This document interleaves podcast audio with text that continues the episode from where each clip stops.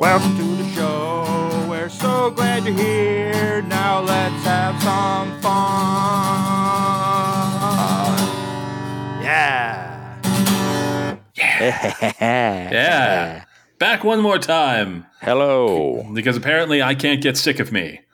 No, but so. You can get sick of you. That's true. I think I'm allergic to myself. You're not feeling so good today, yeah. Either that or I'm allergic to work. I think that may be it. Because I was fine before I went to the office today. And now? Now I'm just like, oh. Achy and boogery. I'm going to curl up under a pile of blankets and pretend like I'm dirty laundry. Well, this will be an interesting show because you're not feeling so hot and I'm loaded up on caffeine. So let's... Woo! So how have you been? I've been great. I think it's verbiage I'm going for. How have you been? Great. I have been great. You know, yeah. I got on our Facebook page and connected with a lot of my friends. Mm-hmm. And you did the same thing. I did after much coercion, and admittedly. We have a thing here now. We have an audience. I hope so. I'm talking to this person right here. Right here. If you're new... That's right, Mike. Welcome. You're my best friend. If you're a long-time listener, I will tell you all my secrets. So hopefully they're all listening, and hopefully they'll like it. And, of course, rate and review us on iTunes. Yes. Or whatever fine podcatcher they're using. Right. For their stuff. Yeah. But I got a very interesting note from a dear friend of ours in Slovenia. Ah. Yeah. Her and her husband, her kids, they're Christian missionaries. And she listened to our podcast. Her name is Christy Patty. Hi, Christy. And she said it was just like having us there at breakfast with them. Oh, yeah. I think I read that. It was great. Somewhere. Yeah. How about that? I was like, cool. What are we talking about here? We got ourselves a show.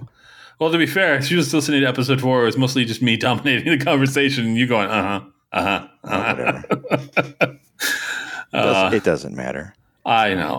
We were in somebody's breakfast nook, man. That is true. Yeah. That is true. Yeah. But this is great. We're getting a lot of positive feedback, and we're getting people I hope are listening. Yes. Well, hopefully for our guest this episode will help boost that because he's got a sizable social media following. Yeah. So, as we talked about in the interview. Nice guy. So, yeah, he's a nice guy. So but we will get to that. Yes. How have you been other than sick today? Yeah. To be fair, today, the day we're recording this, I kind of fell ill, hopefully just for the day. Not bad. I've mostly been pondering a lot of stuff lately, some of it just trying to figure out, as we talked about last time with New Year's resolutions, and as I was listening to the finished product and just trying to think about, really actually sit there and think about, like, what do I want to do this year? What do I want this year to look like? What are we, what am I setting out to achieve and that kind of thing. And I came across this really great article that I'll put in the show notes. I think I shared it on Facebook. You saw it was, I'm trying to remember who it was now. It was on the BBC, for the BBC audio drama. Like, this guy was getting an award. Oh, yeah. Actor was getting an award. And he was talking about, was it John Hurt? I can't remember. But they were talking about the importance of radio drama. Yeah. Oh, that. And supporting an art that, we don't want to forget the ability to do these things. And the truth is, when I go back to, like, my college days, which weren't that long ago, that's the kind of stuff I wanted to do. And I mean, that was my capstone to graduate. That was like, I had plans, grand plans to kind of do my bit to help preserve that art form. Right. But what happened? I think I tried on camera. I fell into the seduction of on camera work. And I think if I can find a way to balance, well, a little bit, I think I had applied for grad school my last year in university. Like, I tried to get an audition. I should say I auditioned for grad school. I see.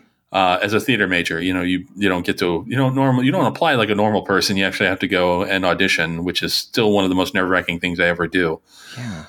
It didn't get in anywhere, and that's okay. My professor had warned me off of going originally, and he didn't say why specifically at the time. Mm.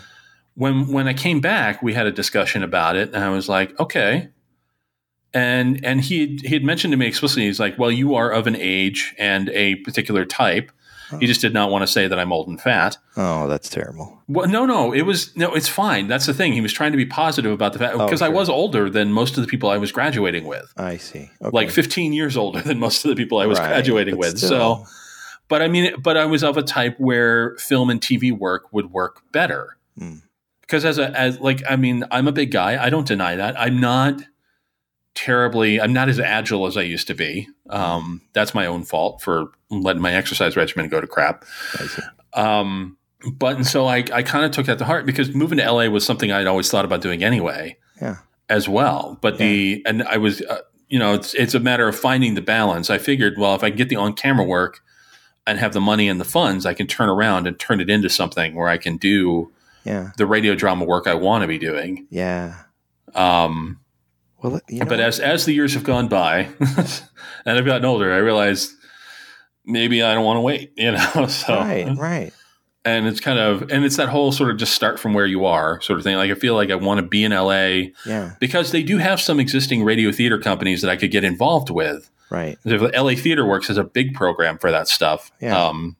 But they use a lot of name actors and stuff. So, that's a lot harder. And then there's the Golden Age Radio Theater that's run by the Scientologists, because they basically do all of L. Ron Hubbard's Pulp Fiction stories written into scripts. They aren't all written by him, but pretty much. Yeah. And they get name actors to come in, and not necessarily, they're not all Scientologists. They actually get name people to come in and perform and stuff too. And that's cool. Right. I think, I'm skittish enough about that. I don't think so.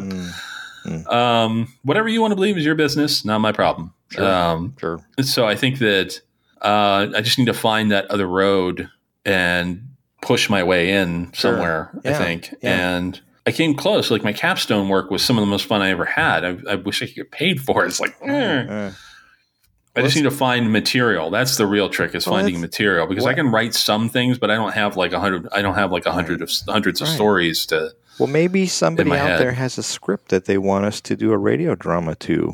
Mm. Well, and that's the kind of thing I was thinking about. Like the guys over at The Incomparable, that's one of the podcast networks I listen to. Yeah. A number of their shows, and they have what they call the Incomparable Radio Theater now. So they have they perform stuff on a pretty regular basis. Mm. But one of their regular contributors is also a writer, like a screenwriter and stuff. So he's actually churning out work for them to do. Right.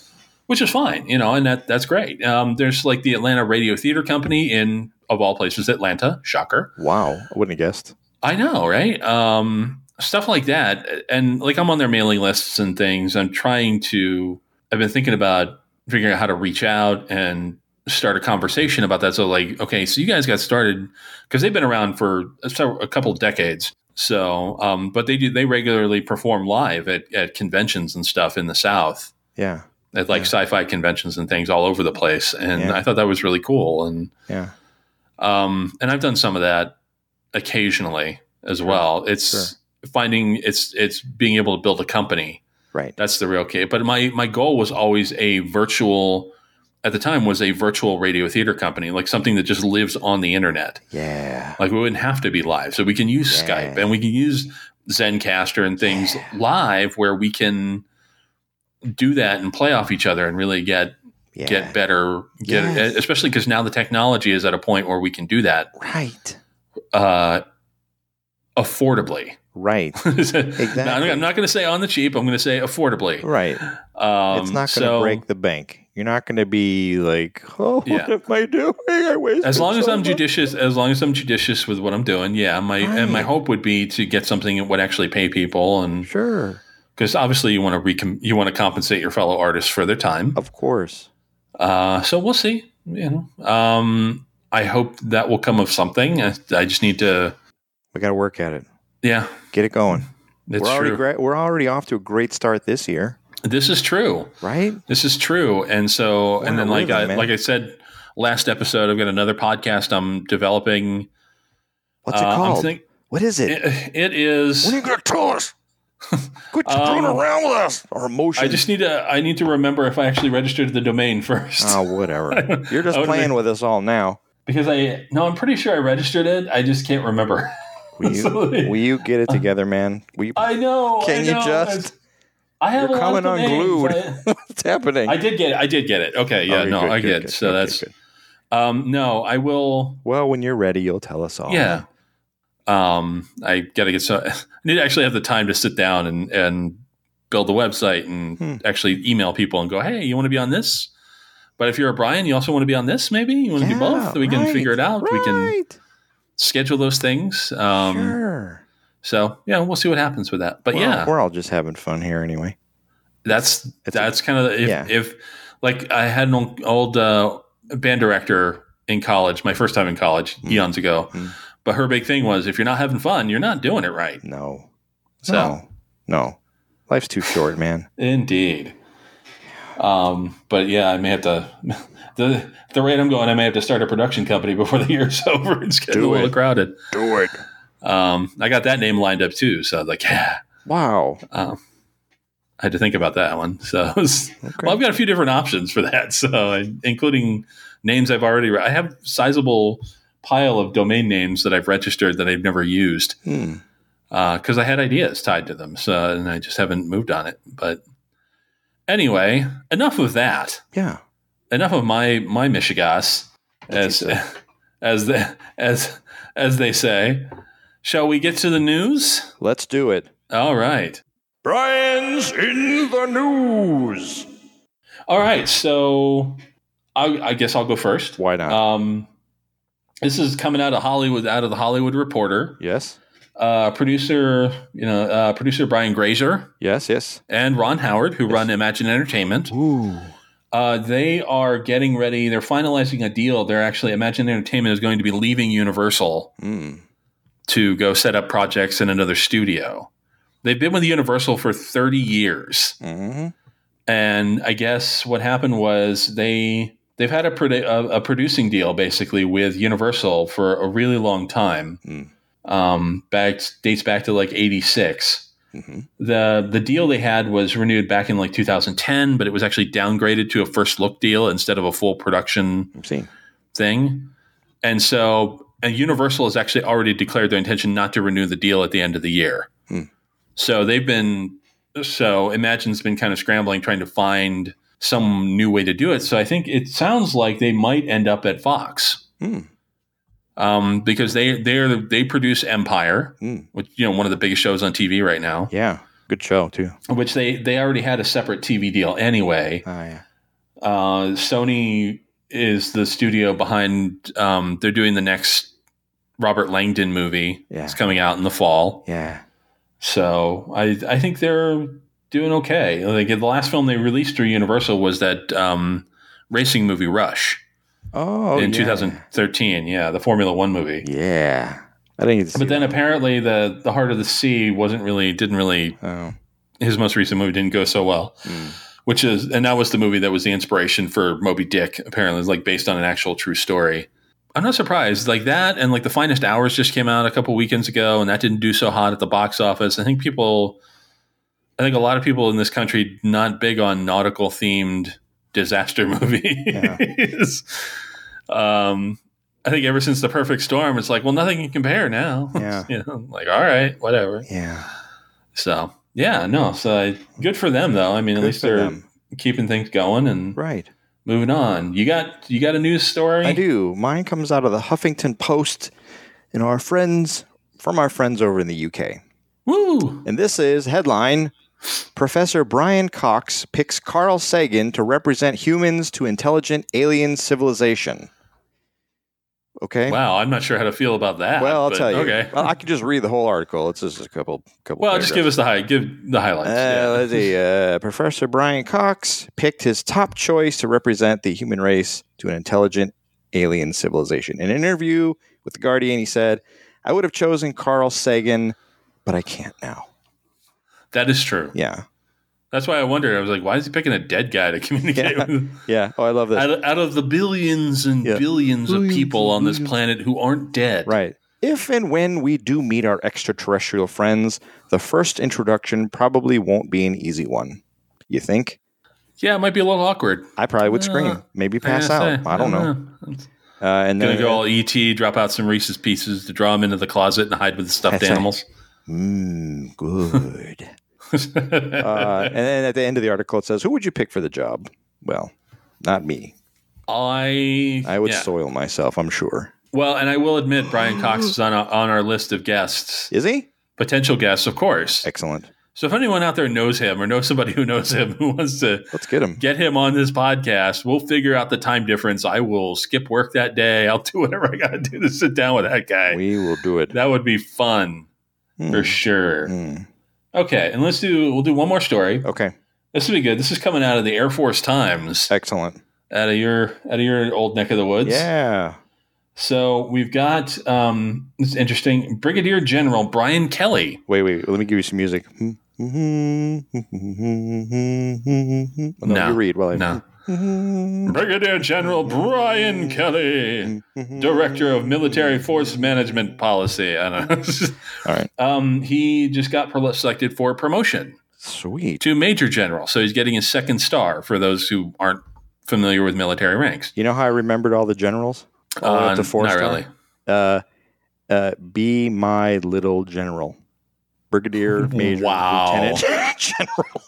Okay. Apparently General Kelly he's been in his post for a couple of years. They're saying he'll stay there right now.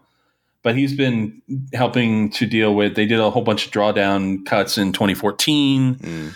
And he's been helping to kind of spearheading the effort to recruit airmen and people into – new roles, like areas that will fit kind of the new century and cyber operations, intelligence, things like reconnaissance, that sort of stuff. Like they've even been bringing back people who left the Air Force and decided they managed to talk to them come back and work again. Or there's this whole new angle now of warfare, and that is, this just came out recently. Really, is the cyber warfare, but I would like to point out as an extra bonus in that there's a list of about 30 people on there. He is not the only Brian who got a promotion. Really? To Major General. Yeah. Yes. Brigadier General Brian Killow. I hope I pronounced that correctly. Otherwise you might hunt me down. He's the deputy chief of the Office of Security Cooperation, Iraq at the U.S. Embassy in Baghdad. Oh, but apparently he also got tapped for a promotion. So, okay. Congratulations to them and Semper Fi. No, wait, that's the Marines. No, that's the Marines. Yeah. Be all that. No. No, that's the Army. Aim high. Keep aiming high. There you go. Keep aiming high. There you go. You did it. Aim all high. Right. Whew. Okay. Goodness. All right. So that's yay. Brian's in the news. Yeah. We do have an obituary though. We always have. What? One. No. Oh, I was hoping we'd get away without it. Okay. Just one. Let's just do one. I'm glad it's you this time and not me. It makes me me sound like the Grim Reaper. Right. All right. Okay. Who is the obituary? Well, out of WWE news, we have Brian Axl Rotten Knighton, former ECW superstar, dies at the age of 44. That's terrible. How many contusions and brain damage? How much brain damage did he have? This comes out of the Bleacher Report. Okay. And this is former professional wrestler Brian Knighton, who is recognized for his work as Axl Rotten in ECW during the 1990s, died Thursday of unknown causes. He was 44. That happens a lot to ex-wrestlers. I don't know. Yeah. Like that and football players. But they put their bodies through so much punishment. They do. And I wonder sometimes if they really get the fair shake they deserve. Well, here's something interesting. Treatment-wise, I don't know. Here's something interesting. In 2015, it says, Knighton was the subject of a documentary in which he revealed injuries from the ring that confined him to a wheelchair. He spoke openly about his damage. Okay. About the damage his hardcore career inflicted, and said he would need spinal surgery to walk again. Yeah. See, there's a lot of that, right? From especially from pro wrestlers.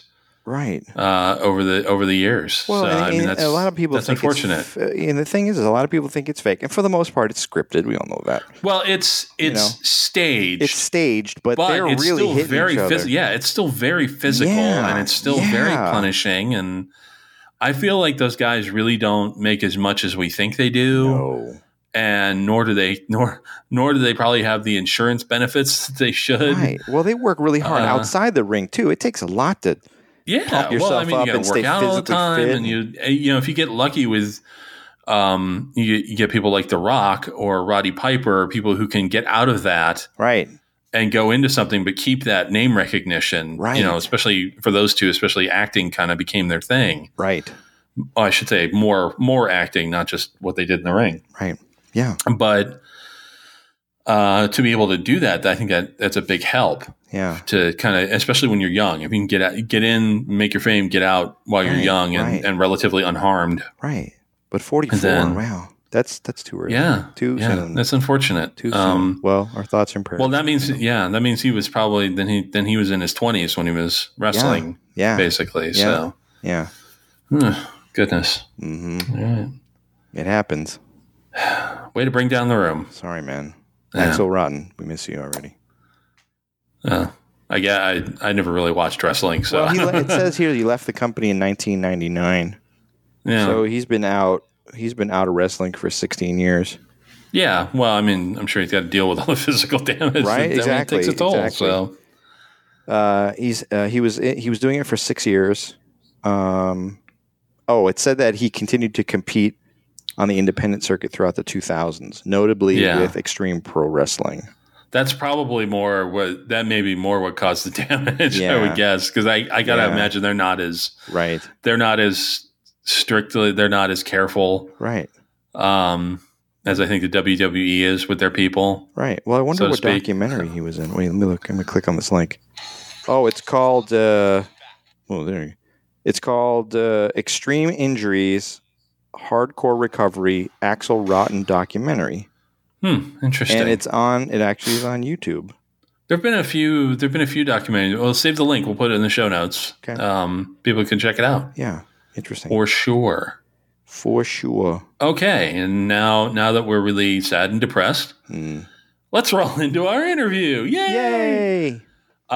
This interview was recorded just last week. Our guest this episode is Brian Hazard, and he is an EDM composer, electronic dance music, extremely talented. Electronica, trance. We actually get into the whole idea of the different subgenres and things. It was a great conversation about music as a whole. Sure was. I mean, this is a guy who's been, shockingly to me, making his living just as a musician for 25 years. Yeah. And he's getting ready. He's working on his 9th full-length album. Yep. And stuff like that. Like, I've never heard of this guy. We got to see his studio. That was cool. Yes. He was recording. He was online from his studio that's in his house. Yeah. Because he just works from home, which is convenient. Mm-hmm. You know, but he's a father, and, you know, so he's got all that stuff. And so we chatted about that as well. And I think it's a very interesting conversation. So I thought so too. Cool. Awesome. Well, check out the interview that we have with Brian Hazard, and we will catch you on the other side.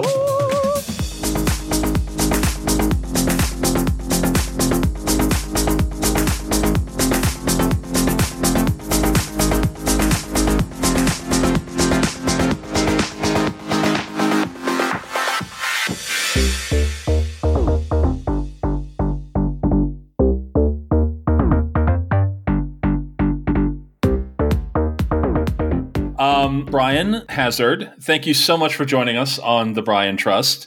Thank you. Brian, this is Brian. Brian, this is Brian. Hello. You have the benefit of being the first guest on the show that neither of us have ever met before. So this is brand new territory for the show, for episode 5. Obviously, we don't know a ton of people.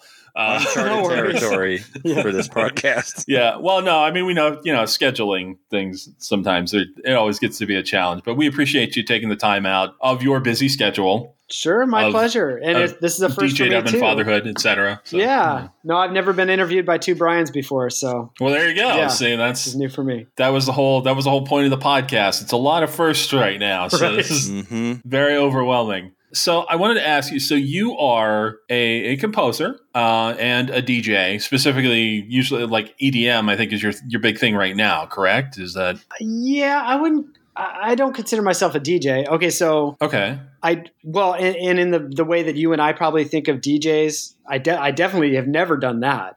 Okay. I mean, I don't perform. I don't leave the house in any capacity as a recording artist.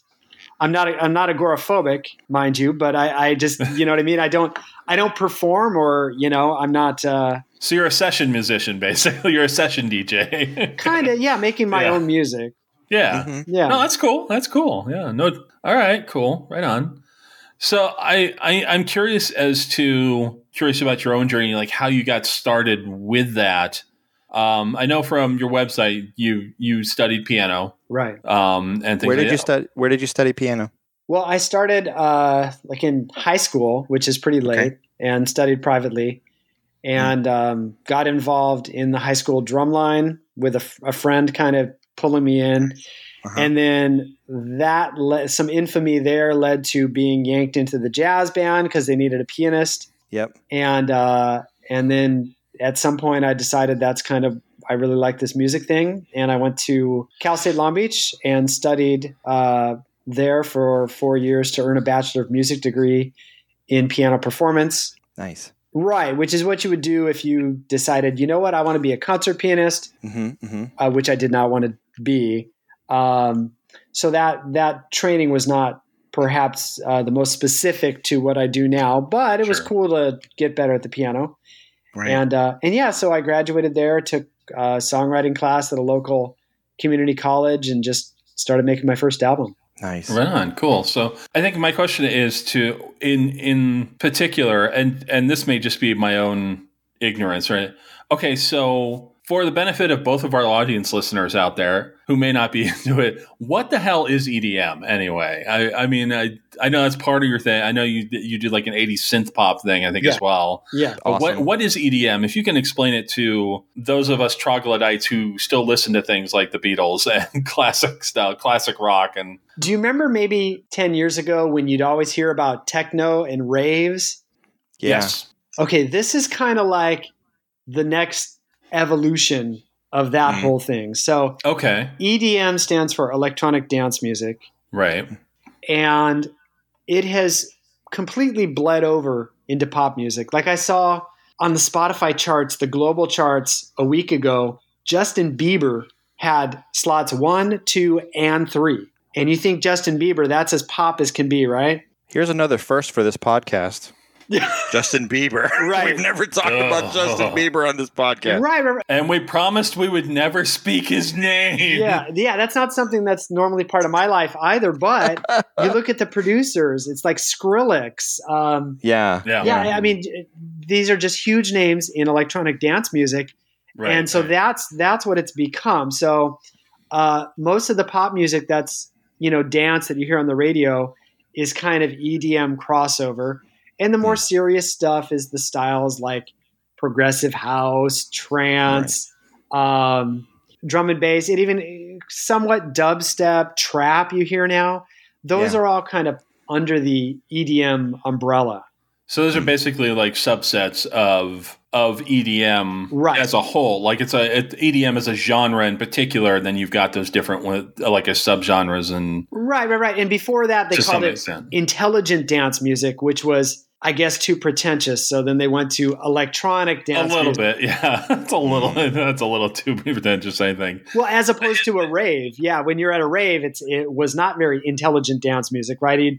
Yeah, like a 12-minute track that just had a gradual crescendo over the entire course of it, and then a dying away, and so this was in contrast to that.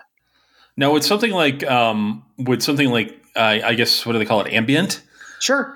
Does that kind of fit under that umbrella as well, or? Because I know it's a little slower. It's not really necessarily a dance thing. Yeah, I wouldn't. An experience, I guess. Yeah, I would say no. Now, I'm not an expert now.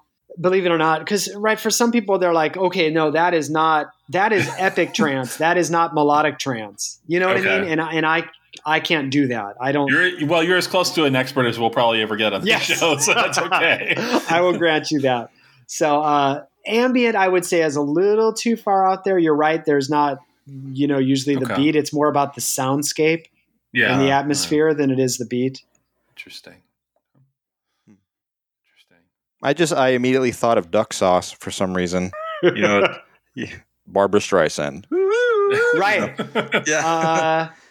I wouldn't think that has a very repetitive, elongated kind of dance, you know, type melody music, and then it's interrupted by Barbra Streisand, and then it goes right back into that, you know. And now it's stuck in my head. Trancy. Yeah, thank you. You got it. Yeah. You're welcome. Today's earworm. Right. Earworms galore. Yay. Duck Sauce, Barbra Streisand. Now, is that her sing, or is it? No, that's the name of the group. Is that's the that's the only lyrics. Yeah. Yep. Oh, okay. That's the only lyrics in the whole song. That's the title of the song. Okay. Yeah. Well, I was going to pull it up on another browser tab, but knowing our luck, it'll boot me off. Yeah. Don't break anything. That's all right. We'll put a link in the show notes for the YouTube video. We'll link it in the show notes. That'll be fine. If you want to check it out. Yeah. Of course. So what? You have to. You must. Let me ask you what. Now, you do this professionally, correct? This is like your full-time job is creating this music. So what is it that got you interested? What is it that led you kind of to that career path in a way? I mean, what was it that interested you to say, hey, yeah, maybe I can do this professionally? So was it just that first album, or what was it before that? I mean, did you have something in mind? Well, okay. So as a musician, it's really hard to make a living doing anything in music. It's just, I always frustrated musician and actor. So okay, right. Me, so you know get it. I totally get it. Yeah. Yeah. So you have to hustle. You got to put together, an income from whatever sources you can. Mm-hmm. For me, that was teaching piano. Okay. I taught piano for 18 years. I was accompanying at a high school. I accompanied for a large choral program. They had about 300 kids and 5 choirs. So I was doing that. And so when that first album came out, I was able to sell out of it really quickly because those high school kids were awesome and they supported me but that wasn't what put it in my mind that it was always just juggling different musical duties and trying to put together, something that would work. And I had racked up about $40,000 in credit card debt at that point, just from with perfect credit, getting that new card, 0% APR for 6 months. Oh God. Bouncing it to card. And so it sure wasn't a big moneymaker, and I need to qualify. I do music. That is the entirety of my income, but 80 to 90% of that income is working on other people's music. And that's fine. Yeah. Right. I mean, but you still, for a lot of us, that's kind of the goal, the dream. Even if it's work, even though you're doing commission work for other people, essentially, you're still, that is your primary driver of income. So that's great. I think that's fantastic. Quit your day job or whatever is the goal, right? And I don't have a day. I haven't had a day job since I was a bank teller in 1990. But yeah. Wow. Okay. Nice. That's 25 years. Yeah. 20. Yeah, that's it. 25 years. Yeah, yep. You made it. It's a long time. Well done. Well done. I actually really liked working at the bank. It was pretty awesome, actually. Well, yeah, it's flexible hours. You meet a lot more people than you do, in your family room, and you get a lot of days off. Because they take every holiday under the sun. Yep. Right. It's very nice. I used to work for a bank too. That's but not as a teller. We worked on the other side, so we only got the big 6 holidays off. Okay. So we used to be jealous of all the tellers, and the tellers were like, well, no, that comes out of our vacation time. I'm like, oh. I did the teller thing, and then I had this weird job where I spent a month. I would just come in dressed in street clothes and go up into the attic where there's this huge room full of their files. And, like certain things, you need to hold them for 3 years, some 7 years, some forever. Yeah. And so I just went through that stuff, and that was pretty crazy. Oh, records purging. I've done that a number of times for various companies. Right. So if I didn't have allergies, that would have been my dream job right there. Oh, yeah. Yeah. But I do. That's not bad stuff. So let me ask you then. So with the work you do for other people, do you find that is it all kind of within that realm of EDM, or is it all sorts of different composing? Is it? It's everything. I mean, I don't want to sound purposely vague. I would say it's 3/4 in the general realm between synth pop and EDM. I mean, you know, in that range. But so most of it is mastering. I don't know if you know what mastering is, but it's, you know, that's people, their album's done. They get all the tracks to me. I make it sound like a record. All the tracks are the same volume. They sound like they belong together as a set. So that's most, or it can just be an individual track. These days, that's more and more the case. Get a track done. It's going to go right on Spotify. You know, no physical release, no nothing. So they just want it to sound the best that it can.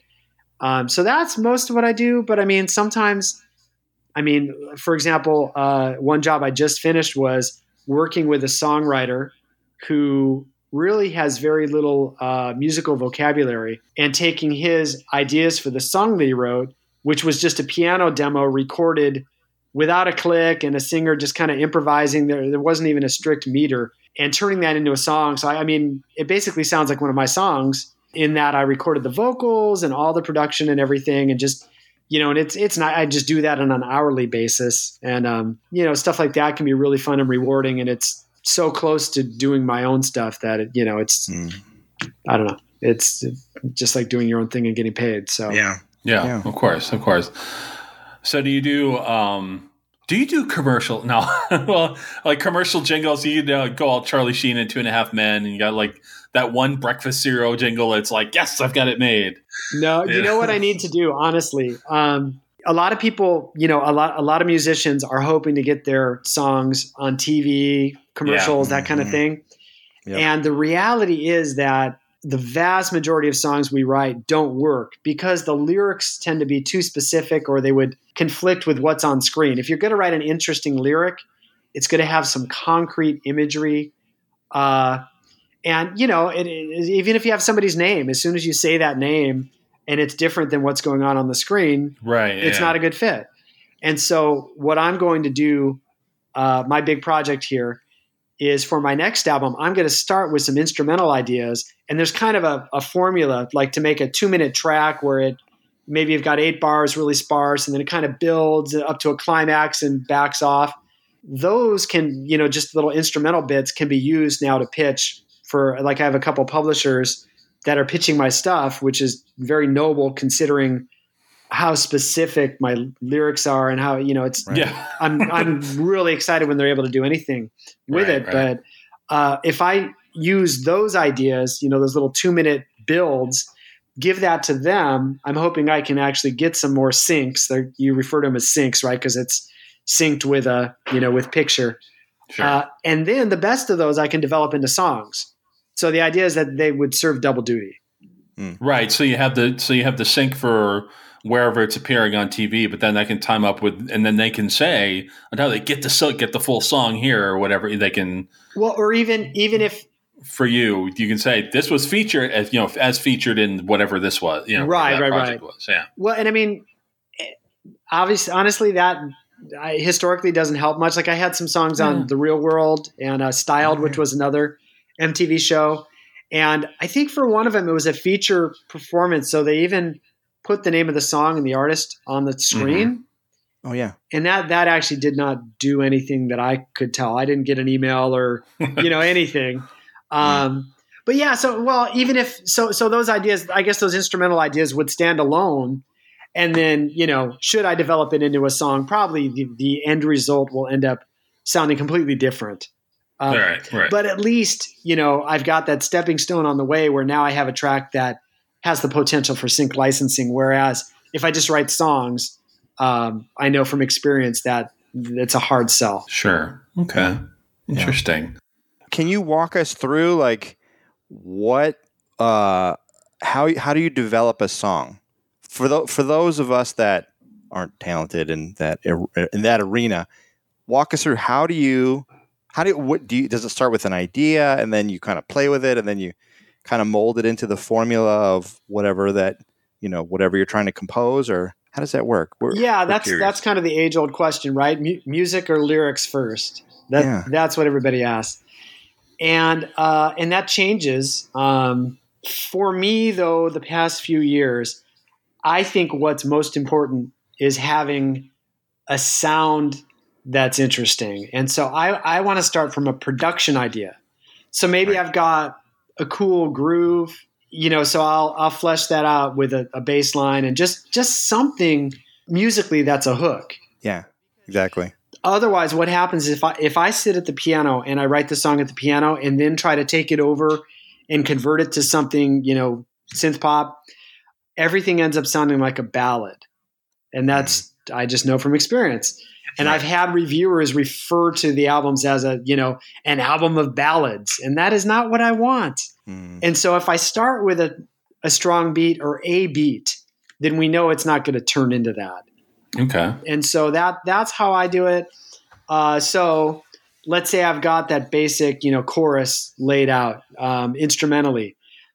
It's really easy for me now to get a verse and a chorus. If I got a verse and a chorus, I can make a melody. I can do the lyrics in a day.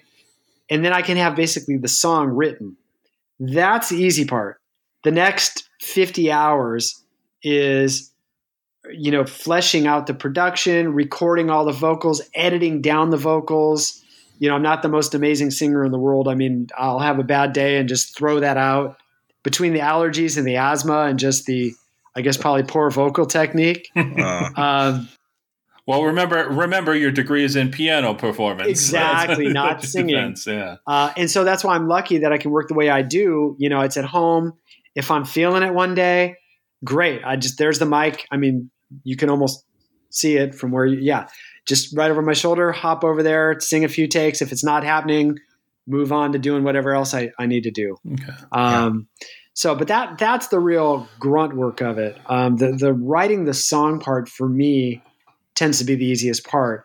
And of course, I get all sorts of collaboration requests and, everybody's got a song and can you just, you just do the music. And it's like, you don't understand. That's 95% of the work, why? Yeah. And I don't like and by the way, I mean, 9 times out of 10, that's not a song, that's a poem. Mm-hmm. You know what I mean? They're giving me the thing here, check out my lyrics. Those aren't lyrics. They don't rhyme. There's no meter. Right. We call that a poem. Right. Anyway, so yeah. For me, it's just that production stuff is a whole lot of work. Now, when you are constructing an album, how many albums have you done so far? Like full? I mean, do they vary in length or?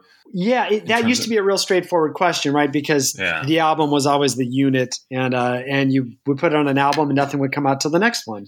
Right, and then this day and age with Spotify and everybody's so focused on more individual tracks and things. I was curious about that in terms of now, do you tend to focus on tracks and then build an album out of what you have, or do you actually build an album with the intention of having tracks that kind of link together in a theme or some sort, and not all of them necessarily, but you might have some little like mini themes that they all kind of relate to each other in some way when you're building a full album.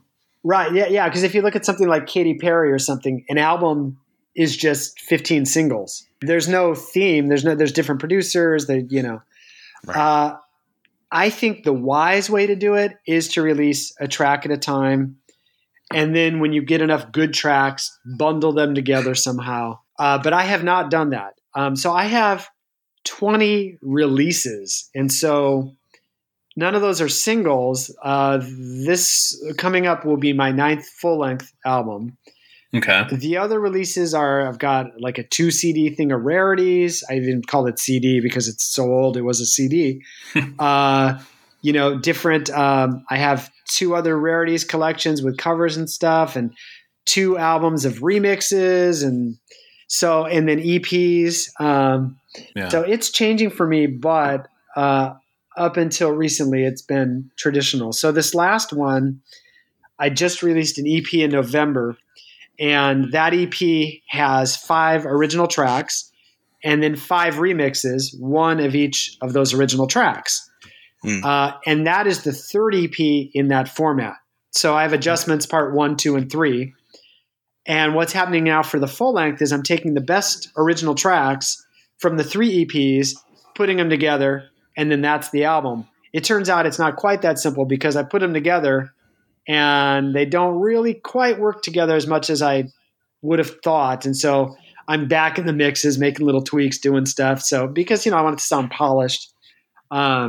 And so that, but I mean, that's kind of your goal for the full length album, if it's called Adjustments in Large, you know, right. Economy size adjustments or whatever exactly. you want to call it. But that idea is that hopefully those tracks kind of flow in a way when you're listening to the whole thing, right? So that even though there may be breaks in between individual tracks, it's still like the general feel of it all kind of flows. Exactly. In a particular direction. Right. So I'm hoping this is going to be seen as my best album as a unit and not the Katy Perry singles collection, which will sell much better. Sure. Sure. Well, and I mean, if you think about it, like, cause I know Adele, you know, but I mean, like, her albums seem to have very thematic ties in a way, in the way those songs are written to those particular albums. Cause each one is named for a particular age that she was at, I think it sounds like. Right. And kind of all the songs are kind of grouped around whatever she was experiencing since the last album. Yeah. But they're all kind of tied together in that way. They may stylistically sound different, but they all have that kind of running theme to them. Well, let me ask you for this then. For you, with your work, when you're writing a song, how much do events that affect you kind of work into that? Do you find it does often, or you kind of just keep it at arm's length? Like, it's, say you're just having just really crappy, you know, stressful part of your life. I don't know, but I mean, do you find that kind of that affects your music for that time? Like, do you go back and listen to older stuff and go, wow, I must've been feeling like a dick that year. Yeah. You know, that kind of thing. Yes. Because I know what the songs refer to, but mm-hmm. I'm kind of private in that respect. Like, I don't. Sure. No, and that's fine. Yeah, I'm not asking you to divulge. No, I'm not. I'm not saying for you guys. I'm not. I'm just saying when I write the song, it's not like remember the Alanis Morissette thing was where that whole confessional. Yes. Oh yeah. Thing, yeah. Right. Came about, and it was like watching The Office. Right. It was like a painful, like, you don't want to hear her saying that, like, you're embarrassed for her, kind of thing, because of the level of. You know, of emotional expression, if you will, was just, you know, it's just TMI. So, yeah. So I don't write songs like that, but at the same time, I'm not, you know, writing fiction. I mean, these ideas come from, you know, real feelings. And you're not a robot. So I mean, yeah. So they come from real experiences in my life, but then I don't go writing the blog post detailing how, you know, this happened and the blow by blow. Just honestly, that, I mean, you know, talking about marketing and stuff, I mean, that's a lot stronger place to come from. If you're willing to lay yourself completely on the line and just eliminate that emotional distance between yourself and your audience, I mean, that's really powerful. And I respond to that with other artists. I just have not personally been willing to make that leap.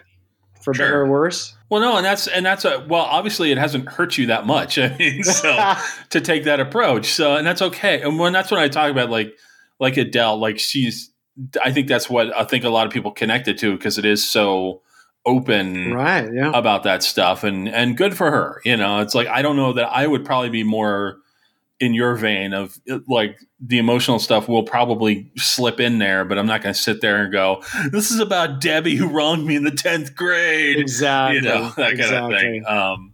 Wow. Her name wasn't Debbie. I promise. No, it was.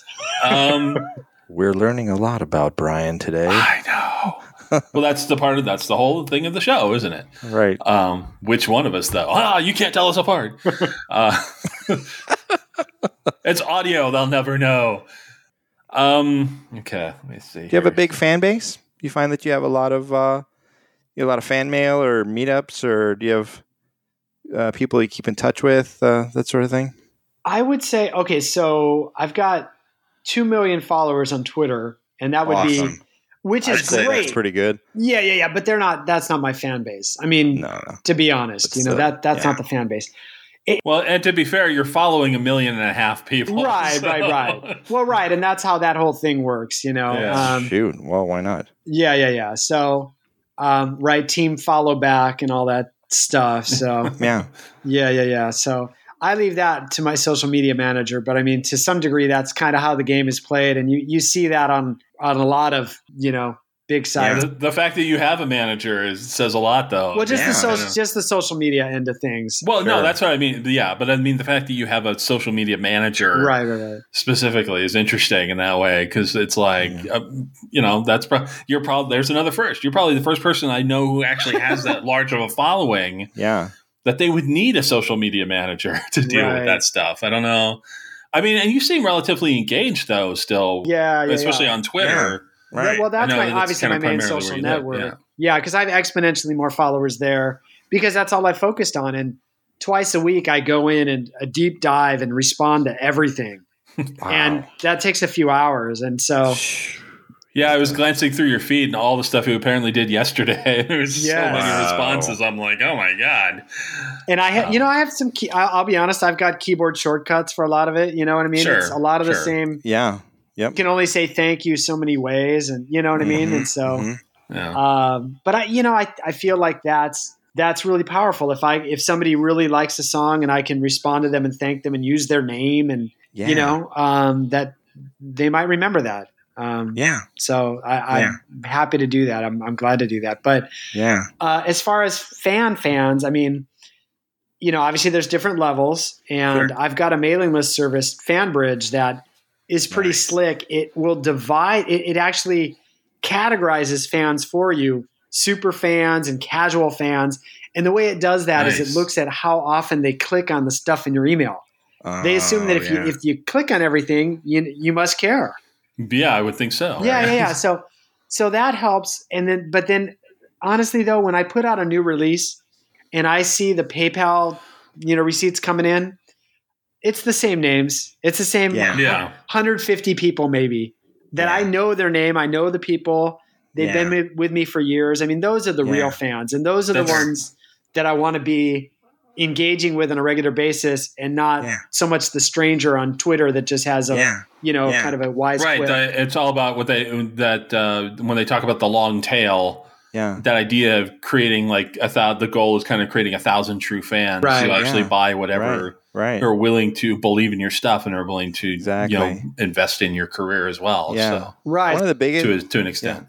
But one of the biggest things now is that a lot of artists are getting on Periscope and actually talking with their fans one-on-one. And then I don't know if you're familiar with Periscope, but then the viewers can tap the screen and send hearts and things and. It's actually really cool. It's a cool way to connect with not so much one-on-one as it is one on 6 million. Right. Well, I know, but I mean, but you give your audience or fans a chance to actually write things in, and you can respond, in the video instead of sitting there typing, and then you can in real time play music. Yeah, a lot of artists are doing this now, where they play like a little, 10-minute concert or whatever while their fans are watching, and it's kind of cool. It's really cool. I haven't done that yet. I've watched. I got the app. It's kind of like Snapchat too. I got the app. I learned what it was about. I checked it out, and then I got bored. Mm-hmm. Yeah. For me, I mean, Periscope is kind of neat. If I were the type to kind of get starstruck, and again, it's kind of that personal level, emotional connection thing. I think it's awesome for making that one-on-one, and Snapchat too. You get to see people's lives. Yeah, every day and how they're living it. And you feel that connection. Yeah. Personally, for me, there aren't too many people in the world that I care about enough to see that. Sure. So I haven't done that. And I got kind of bored. Sure. But that would be a good, kind of like the, I don't, like we talked about, I don't perform. I'm not in any videos. Right. That would be a good kind of next step that I could jump into. Like I've even seen some artists be like, "Hey, you know what? I just wanted to share something with you. I'm working on something that's not done, but I'm thinking about putting this in the next album." And then they do whatever, and their fans are like, "That's awesome!" Whatever, and then they get that instant feedback, like, "That's what I was thinking too." Whatever. I'm more inclined to take, to make a little MP3 and stick it in the Twitter feed or whatever. Right. Or I actually, with like I talked about the mailing list thing with the super fans. I actually polled them. I had mentioned that the album is the best the best tracks from the 3 EPs. Right. I did a little poll that I set up in Google Forms that just asked them to pick the songs because I know that they'd already bought all three EPs. Yeah. Mm-hmm. Because if you don't know all three albums, then what's the point of asking you, right? They're not going to. Right. So, so I would be more likely to send them an MP3 and get the feedback. I know it is more anonymous. And on the plus side, they tend to be guys like our age. And I say guys, it is maybe 60% men, the demographic. Mm-hmm. And I mean, I'm really into tech and stuff, but I found that they're not really that quick to adopt things. Like I tried at one point I had an iPhone app, mm-hmm. and that didn't really go over that well.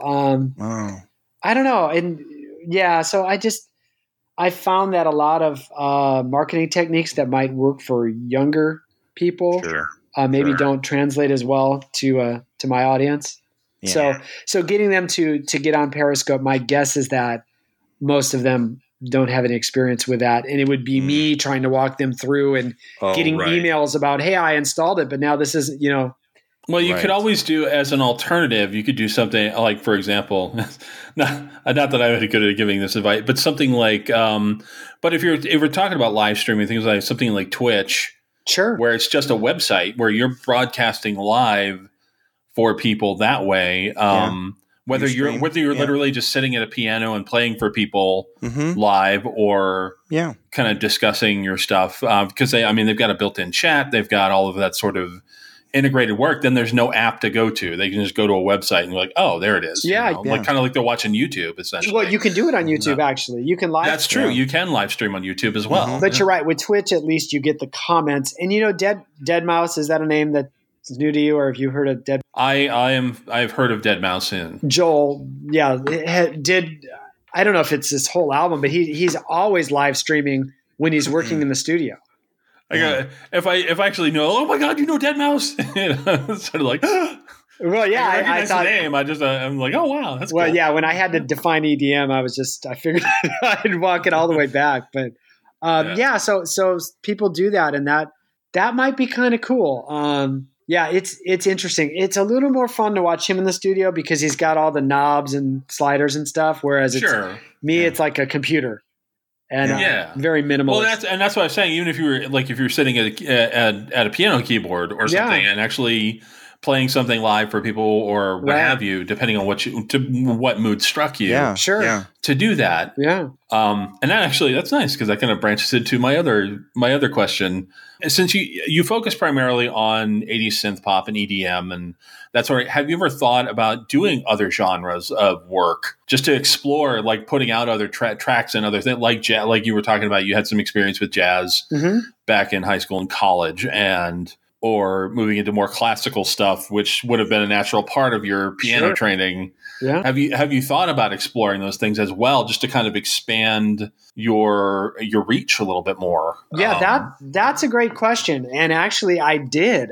My fifth album is closer to chamber music than electronic music. So I wanted this cohesive style that had a very specific sound. Like I have fretless bass because I was a huge fan of Japan and Mick Karn. I don't know if so a very specific sound, piano, string quartet, vibraphone, harp, flute. Wow.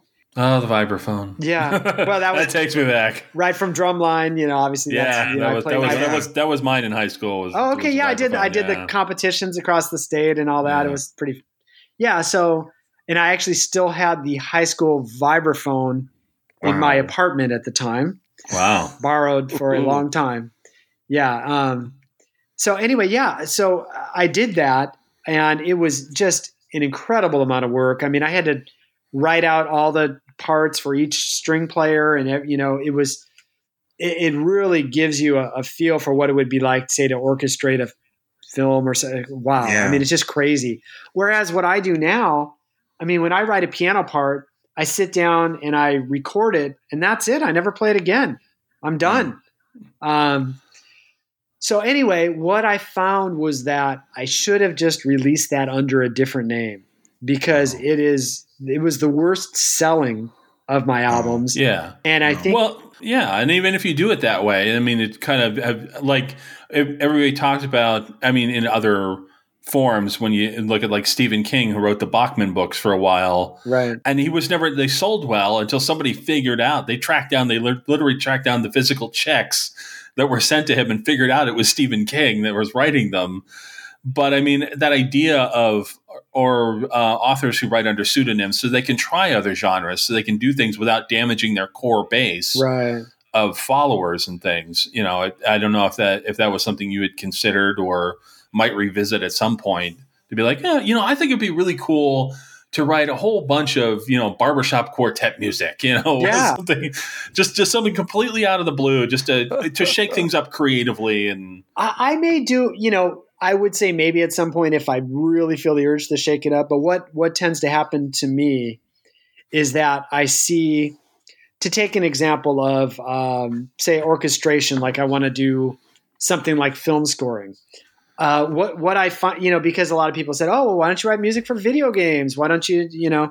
Yeah. Yeah. When I start looking into those things, what I find is that there are guys who have been doing specifically that competitively for 20 plus years who just, you know, kick my butt. And I have several friends who do that. Yeah. So and so rather quickly, I learned that, market, you know, yeah. that this probably is not going to be fruitful for me. And that if, you know, on the one hand, I don't like to see music as competitive because I mean, really there's, most people don't buy music anyway. It's not like we're competing for a set number of dollars in the marketplace. Yeah. But I mean, when you look at, you know, uses for music, whether it's for film or getting syncs, and that is a competitive marketplace.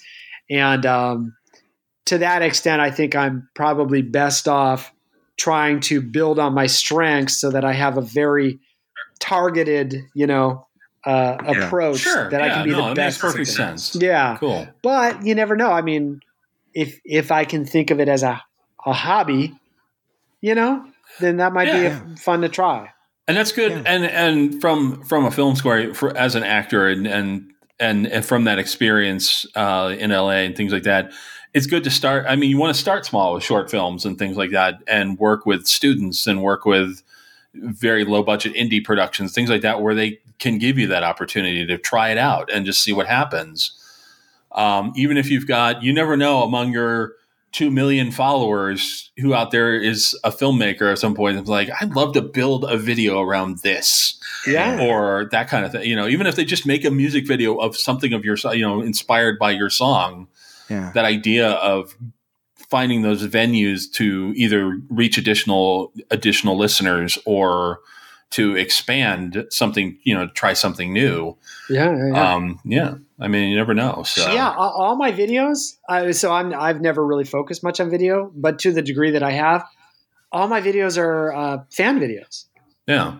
So, and I've got, I mean, a really amazing animated video for a song called "What You Said" that you know, a fan/friend did, and another one that another kind of mastering client friend did. We bartered a little bit, and so. Yeah, I mean, I feel like you're right. I could go on Twitter and say, you know, if I put a little money behind it, at least I say, hey, I have $400 to put this together. You know, anybody want to pitch me an idea? Well, not even that. I mean, even just in terms of, I mean, that becomes like a networking thing. If you can do it so it grows organically, to say, hey, we should collaborate on something, right? You know, when a guy's got like, well, look, I've got this idea for this film that's set around this particular thing. And I think musically, like your tastes match with mine. And I think we can fit that, you know, work that stuff into the film. Right. Would you be interested in writing stuff or, you know, writing the music for the film? You know, that ideally that's what I would see.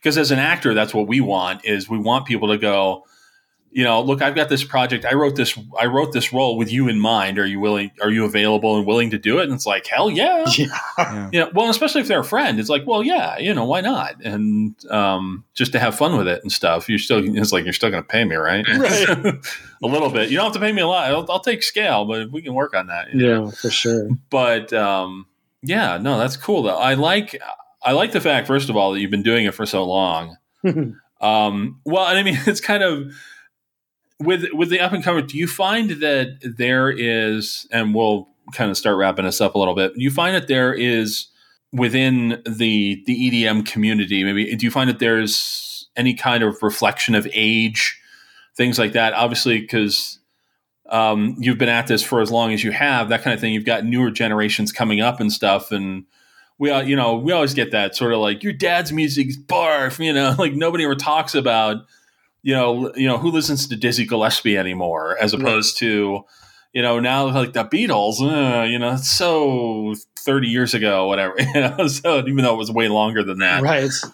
But that idea that, the next generation is going to grow up liking what they like the fact that kids today, now we look at Bieber and it's like, but when we were that age, we were listening to, New Kids on the Block. Yeah. And Menudo and the rise of the boy band. You were. Well, yeah, you were. To be fair, I lived in the house with my sister. Right. So, my older sister, so I didn't get a lot of choice. Yep. But that idea of we have, every generation has those musical tastes that kind of rise up. And the way you were talking about EDM kind of becoming more mainstream now, it's kind of like the way grunge sort of exploded on the scene in the 90s, it was always kind of this out there, it was the sideline thing, and then Nirvana kind of made it hip, and so all of a sudden everything was out there it was all grunge, and even in the shows, and like it impacted everything in our media. And so EDM kind of going that way as well a little bit. Are you starting to see a shift in a way?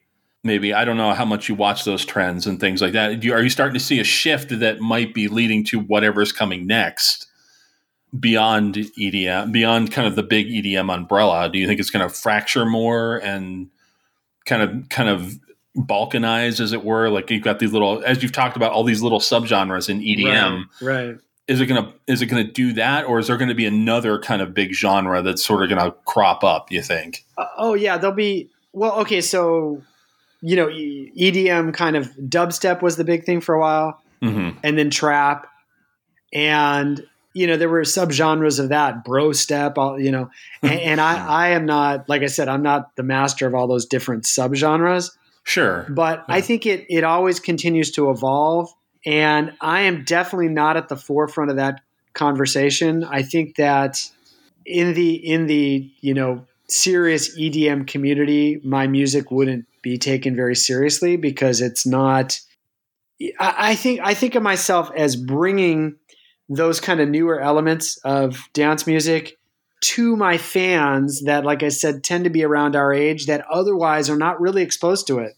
Okay. You know how people kind of get out of college and then by the time they're 30, they kind of dress the same the rest of their life and listen to the same music they listen to. No, I have no idea what you're talking about. So I think I've been wearing the same shirt for 35 years. I don't know what you mean. And he has every Menudo album. Right. Still listening. Including the 12-inch dance mixes. Again, that was my sister. Yeah. And so I feel like I can bring a little bit of that to them. So that's kind of more my interest rather than being on the cutting edge of that. Is that so I'm bringing some of the EDM to synth pop rather than, trying to evolve, push at the boundaries of the genre. At the same time, I don't want to follow it too strictly and to try to be on that cutting edge or to try to predict where it's going to go so that I can be timely because I just don't work quickly enough. And I want to create a catalog that I can look back on that has some consistency to it, that I can look on it as a whole and not look back and say, oh, well, that's where I followed that trend. Like dubstep, for example, has that wobble bass, the wah, wah, wah, wah, wah, wah, wah, wah, wah, wah, wah. I don't have songs like that because it's so distinctive and so tied to one very particular, time that I, so I'm just kind of scratched the surface of that. It brings up another interesting point though. I say like right on my Twitter page that, it's 80s synth pop plus EDM plus classical piano for fans of Depeche Mode to try to make that connection right there because that seems to be the common denominator. Yeah. And I don't – even if I try to, I don't tend to appeal to a much younger audience. There are exceptions. For some reason, schoolgirls in the Philippines seem to like my music. I don't understand it, but there are – Several on Facebook. We have a fan base in Pakistan. There you go. Well, is that according to Facebook? Because I don't trust their... No, apparently that's according to iTunes Pakistan. Apparently we're on the charts in Pakistan and Brazil, but that's it. So that's for comedy. Go figure. Yeah, it's a start, but yeah. So my thought is that at some point I need to move past that. I don't think the answer though is ditching my fans and trying to appeal to a younger artist or younger listener, especially by changing my music to fit that. Yeah, at the same time, the way you can tell the age of other musicians when they say they're influenced by the Beatles or they're influenced by Pink Floyd. I mean, you know, okay, these guys are – or the Eagles or whatever, that, okay, these guys are about 10 years older than me. You know what I mean? And then it's so people see I'm influenced by Depeche Mode, then that tells them a little bit about me and my age. And so I think at some point, as strong as that connection is to my music historically, I need to kind of move past that. Have you ever played around with fusing two genres together? Well, that's the synth pop and the EDM, I would say. Yeah. But I mean, like taking, like, I don't know, rock and fuse it with dubstep. I don't know, Yeah, I mean it's exciting that we haven't really seen a new genre of music in a while. And it's always really interesting to like see what new things are coming out. You know, what new. I don't know. I would argue, at least in terms of a while, depends on how long is a while. I would say definitely, to me at least, I know from my perception of it, EDM is certainly kind of like the big new. It's sort of evolved. It's kind of blossomed because it's become into the mainstream in the last definitely like 5 to 10 years. Yeah, I think that's kind of like the new genre. The way maybe grunge was before that in the 90s, or like hip hop was. It kind of had a resurgence in the 2000s in there as well. I mean, it was big in the 80s too, but then there was like a newer school version of hip hop that kind of R&B. Like hip hop fusion that kind of came up in the 2000s. Right. So now you're moving into more of this EDM, and some of that is fusing. There's, I think there's some certain genres that seem to be fusing as well, but you're always going to get that kind of interplay. I think even back in the, when you get stuff like Elvis, who was taking a lot of bits of various things and turning it into what we know is rock and roll. No. The very Elvis style of rock and roll in a way. And I think that, but there's a lot of different stuff from that with the old, like Negro spirituals and taking that and some elements of jazz and different things that they all kind of grew together into this thing brought together by his performance. So I think there's always some of that as well, but I think that was the brunt of my question. I think is like, do you think that we're on the cusp of something beyond that, or you think EDM still has room to grow before it gets eclipsed by something else? Because it will inevitably happen. Again, it's a generational thing, I think. Yeah, absolutely. It depends on how closely you align yourself with that cutting edge. I mean, if you read Pitchfork or something, you're going to find out there's some genres you'd never heard of that, I can't remember the name of it now, but there's a new name for basically what sounds like synth pop to me. And so the style of music I make over the years, there was a time where we called it electronica. Yes. Mm-hmm. That's There was the U2 album. I remember that. Yeah. Yeah. And so, I think a lot of the labels tend to be referring to the same thing, but even in synthpop, there was electro clash. There are a whole lot of different kind of labels that come and go. They're not revolutionary enough to have their own, say, radio format consisting only of that style. Whereas, EDM certainly. Progressive house, maybe not. Trap, maybe not a whole, broad enough to be, on that level. But if they get their own station on Sirius XM, they've kind of made it. Well, I bet there is a trap station, yeah. And I don't know if you know trap. That's kind of where the hi-hats are really frenetic and super fast and slow down and cut in and out, and an 808 kick drum. I don't know. It has a very distinct kind of sound to it that you hear a lot of pop artists. Katy Perry, Dark Horse goes back. I don't know. Is that a couple years old now? I think so. Sure, you keep up on your Katy Perry, but that has a trap, basically a trap break in it. So yeah, I think these, it's constantly evolving. And what's kind of cool too, as a music producer, you just go to YouTube and look it up, and there's a bunch of guys saying, "Oh, here's how you do this. Here's how they did this in this song."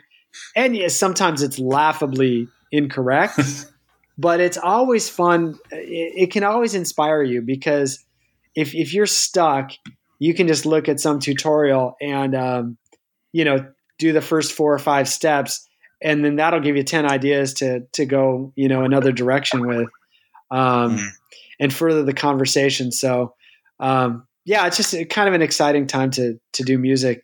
And there are sites like Splice is one that's pretty much caters to the electronic dance music community, where you can just, it automatically backs up your projects and syncs them. You can make it public, so anybody can see your entire song, all the tracks.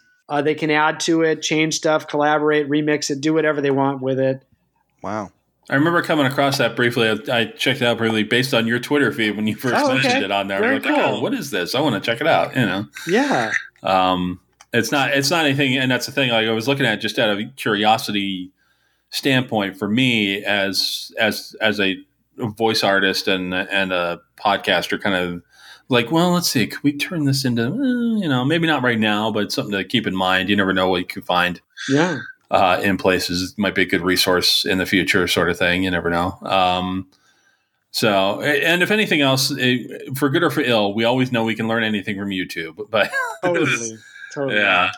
Well, I think we'll go ahead and wrap up. We've kind of kept you here for a little while. I know we started late, so no worries. I'm sure you've got your fatherly duties to attend to as well. Yep. I'm sure. Now, do you work? Now, you just work in your house, or do you have an apartment? Or because I noticed you have a room dedicated to your work. Yes, there. That is why. So in house shopping, we had very limited options. So I have a 380 square foot room here that.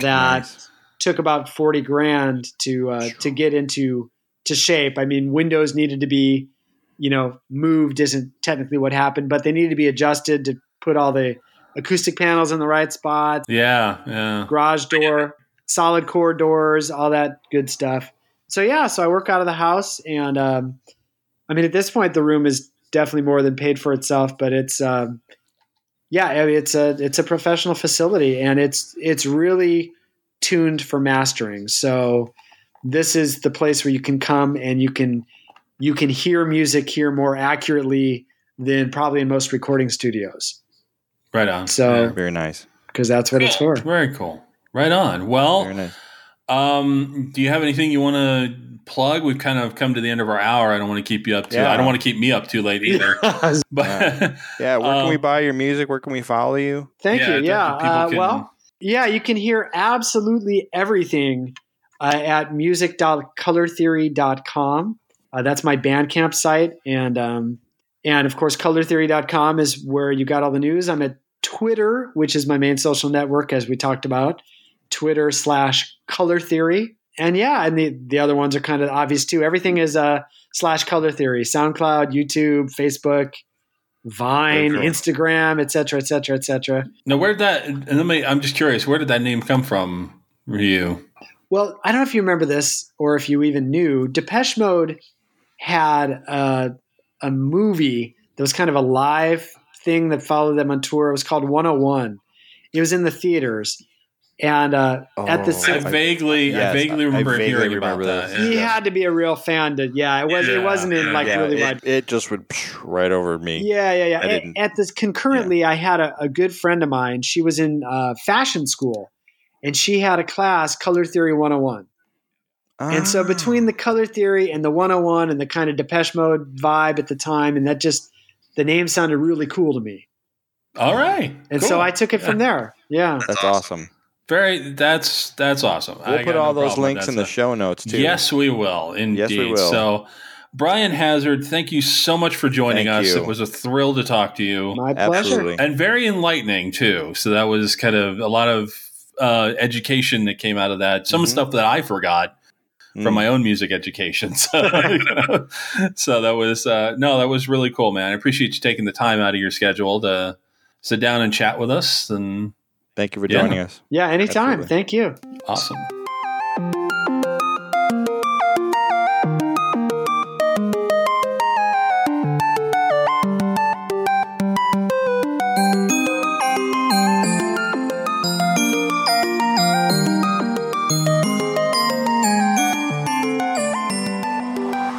We're back. That was a good interview. Nice guy. I really like talking with him. Yeah. About music, like nerding out about music in a way. Yeah. And I think it was interesting. I really hope he does kind of branch out a little bit for himself. And I could have kept going. Explore some other. Yeah, I know. It was nice, but we gotta keep these things under time. I know. Hopefully. I know. But no, I liked the discussion of the music, and for this episode, the intro and the outro music of the interview portion that you heard, audience, is actually some of his work. Yeah. So, we wanted to share some of that with you. And we've got links for everything for him in the show notes, as we mentioned in the interview. Right. Yeah, no, it was really good. So we should probably talk about some interesting things. Yes. You want to go first? I can go first. Doesn't matter. It's the most interesting thing of the week. Call it. I will go first this time. Okay. Because you usually go first, okay. So I will go first this time. My interesting thing this week is orange juice. Yes, I know it sounds crazy. You're kind of high on it right now. As I mentioned at the beginning in the first part of the earlier in the episode, I've been a little sick today. I actually drank orange juice for the very first time. Wait. Ever? Wait. First time having orange juice? Yes. Yeah. You're an interesting man. I am a grown-ass man, and I will try his orange juice. I didn't know that. We talked before. And I will admit it. I kind of liked it. It wasn't bad. Okay. You know, it was good for you. Like I said, I tend to be sensitive towards like intense flavors. Okay. Are you one of those hyper tasters, what do they call them? I don't think so. Okay. I think I just have a really bland, crappy diet. Oh, okay, see. And so when I eat stuff that actually is made with organic and like natural flavors, and it just comes off as really intense the first time. Well, that's as I get used to it, it's like because when I don't think I had tomatoes on a sandwich until I was in my 20s because I wasn't a big fan. Like I love ketchup, but actually eating tomatoes, like I would pick tomatoes off my sandwiches. Yeah. Well, as George Carlin used to say, they look like they're still in the larva stage. Yeah. Or like the little seeds in there. Yeah. It looked a little creepy when you slice them. It's like, what is that? But and then I did that at Subway. I was like, okay, so I'll try tomatoes on my sandwich because at the time I was still eating meat. What kind of sandwiches were you? Were you putting any vegetables on your sandwiches? Lettuce? That was oven roasted chicken. Lettuce. I was always just putting lettuce or something. Because that's usually like when we had salads when I was a kid, it was basically I would just get like a bowl of lettuce because I just didn't like anything else. Like carrots, I do eat carrots. They don't really agree with me. So I tend not to eat them too. Mainly just I don't really digest them. Okay, who does? No matter. Well, I mean, and they talk about you just need to chew more. I'm like I have chewed those things and nothing, and it still doesn't go. Okay. It still doesn't digest, you know, when things come out orange with orange chunks in it. It's like, yeah, it's not really working. Yeah. See? TMI. That's okay. All right. So orange juice, though. But it was a really interesting – and I drank, like I mentioned, I drank a lot of Tang as a kid. I think I mentioned it before we started recording. That's probably off mic. But I drank a lot of Tang as a kid, a lot of orange-flavored things to some degree or another. But I just never drank orange juice. So I actually bought this bottle of orange juice I drank like several weeks ago. With the intention of drinking it. And then I was like, today, as I was getting sicker, I'm like, all right, I am determined to drink this orange juice. And I almost thought about recording it on video. Wow. Just because people wouldn't believe it? Just so that they would believe it. Proof. That I did it. But then I realized, I'm like, you know what? I'm sure people will just take me at my word that I drank it. Yeah. Did you get the pulp or no pulp? No pulp. Yeah, pulp. I didn't want to. Make me gag. Yeah, I couldn't. I'm not.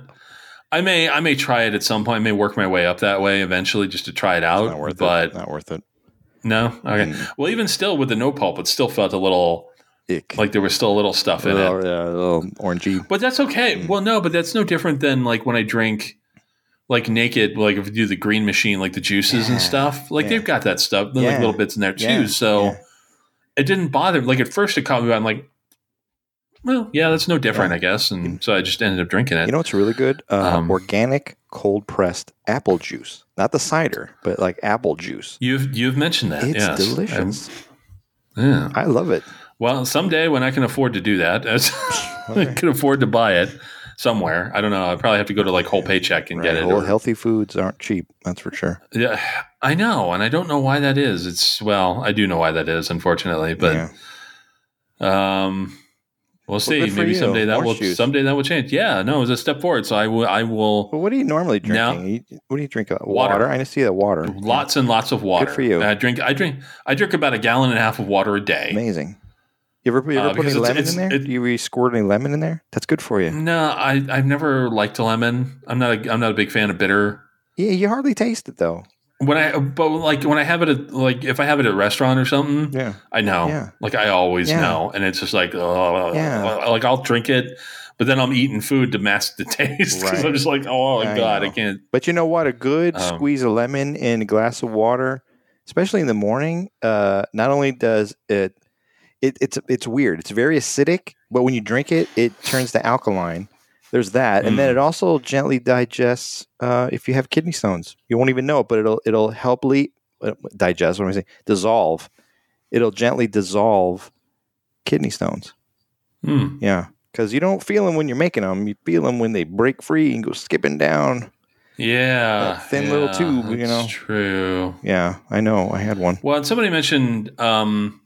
I think there was, Trevor, my friend Trevor Algod, who is a voice actor and a coach. He's one of the co-hosts of Inside Acting podcast. But he wrote a thing that was sent out in a newsletter talking about like a good tea for your throat kind of thing in the morning, like something to drink in the morning. Yeah. But there was lemon in that mixed with, I think, honey or I'm not sure. I have to go back and read it again. Yeah. I was like, oh, that's kind of interesting. I'd probably do it without the lemon, but no. Now that you describe that, I'm like, it's not bad. If you get the right lemon, like Meyer's lemons, I think Meyer's lemons, they're sweeter. They're not as sour. Okay. They're not as sour. They're more sweet than sour. We have a Meyer's lemon tree here. And this reminds me of when my brother-in-law keeps trying to get me to try sriracha sauce. I'm like, no, I can barely digest chili, right? And it's fine. All she puts in there is chili powder. Like there's not a ton of it. Indigestion. When I get the peppers and stuff, like I can feel it on my lips. It gets tingly and just . So ghost peppers are not in your future. I can see that. No. Ever? No. I don't think so. I don't care for that at all. Well, I'm not a huge fan of spicy food, and because it doesn't really agree with my digestion that well. A little bit of spice for me, okay. Curcumins like turmeric, good for you. Really good for you. TMI moment incoming. I'm gassy enough, so I don't need all that. I don't need all that crap. So yes, orange juice. I highly recommend getting into it if you're not already. Good for you. Like I am now, so I'm gonna be a little bit more. Right. However, if you're diabetic, make more of an effort to diabetics, be careful because that's a big sugar rush. Well, it's a lot of sugar. Yeah, it's like pure sugar. So I hope not. Whoa. As far as I know, I'm not diabetic, and so we'll see. You'd know it. If I slip into a coma tonight, well, no, maybe there may be a problem. It looks better though. Oh. Yeah. Well, but no. So OJ, get it. Not the people versus OJ. No. Just OJ. Although that's a series now on, I don't remember where that is. People versus OJ Simpson, the American Crime Story. Like it just started airing. Yeah. I have not watched it. With John Travolta and Courtney B. Vance and Cuba Gooding Jr. as OJ. Mm-hmm. So I'm like, oh, interesting. Well, they've all been kind of making the rounds on the talk shows. Yeah. Like on Colbert, they've been cycling through. So I keep seeing clips and I'm tempted, but it's like, oh man, I lived through that once. I don't want to deal with it. I don't want to revisit it. Yeah. I don't care. Yeah. So, yeah. It was an excuse to put the Kardashians in one episode. So okay. Apparently. Well, because their dad, Robert Kardashian, was on the defense team. Oh, right. Because he was a good friend of OJ's. Oh, yeah. So Shapiro and Cochran put him on the defense team. So, and he is played by David Schwimmer, oddly enough. So like, okay. Pivot. Did you ever see that episode? Oh, yes. They're going up the stairs with the couch. Pivot. Pivot. Do you have unagi? Unagi. Yeah. Good show. Say we are unagi. It's not something you are. It's something you have.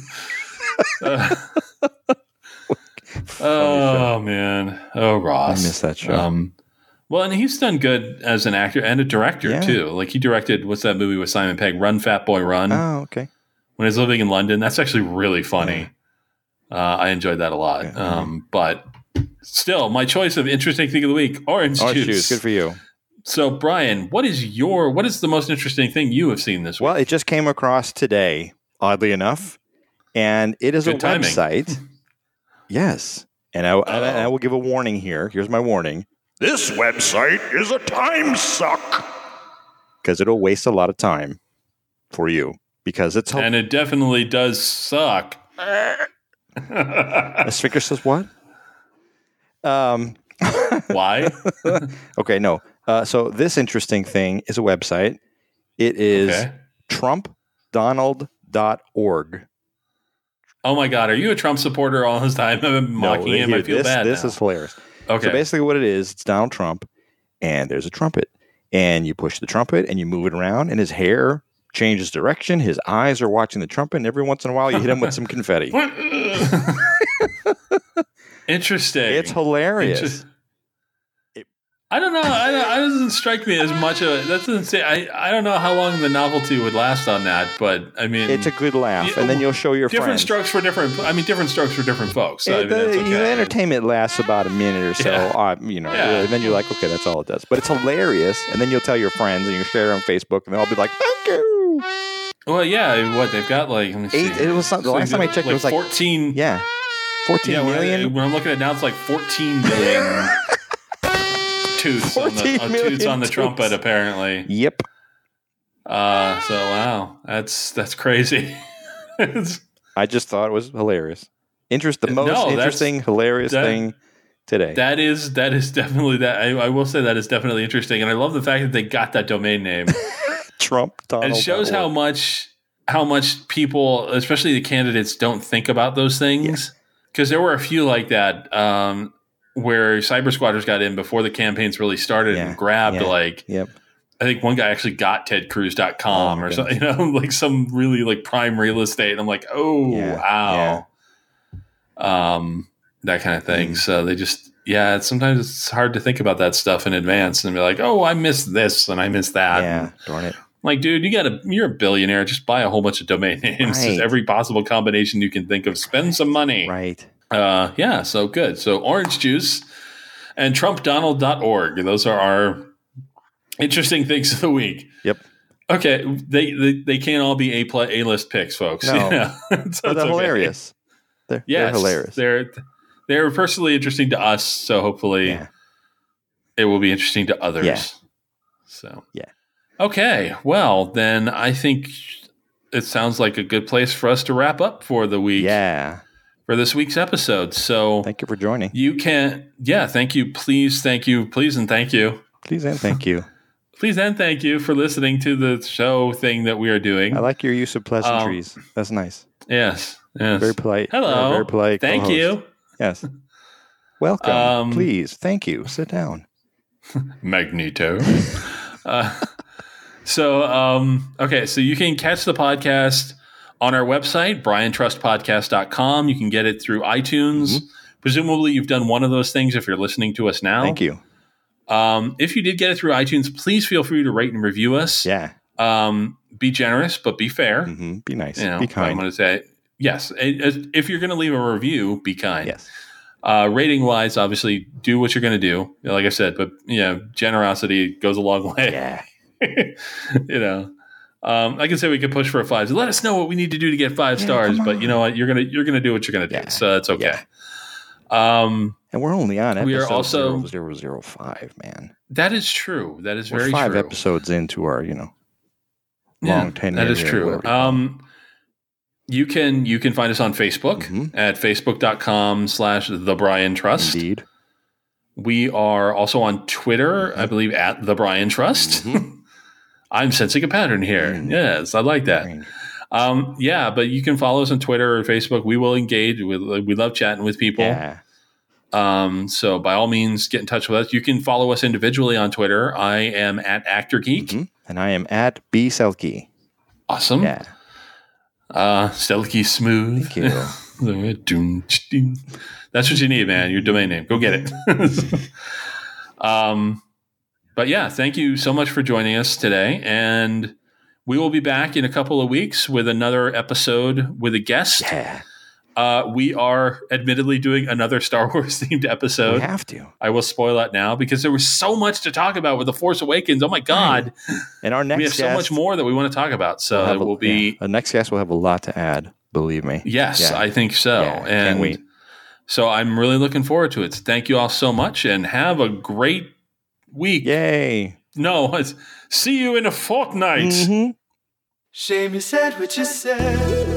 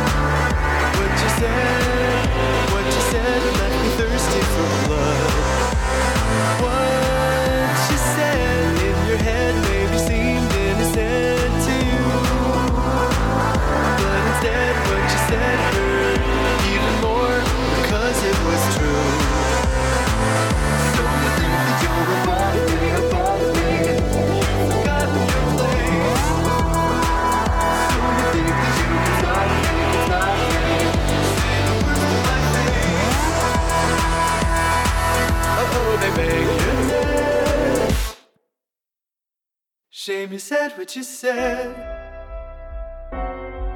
said.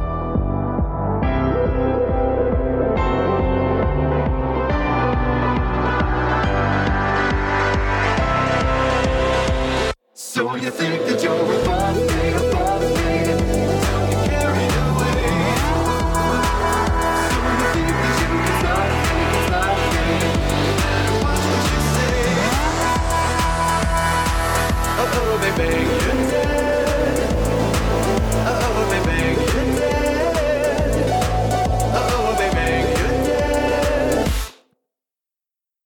Shame you said what you said.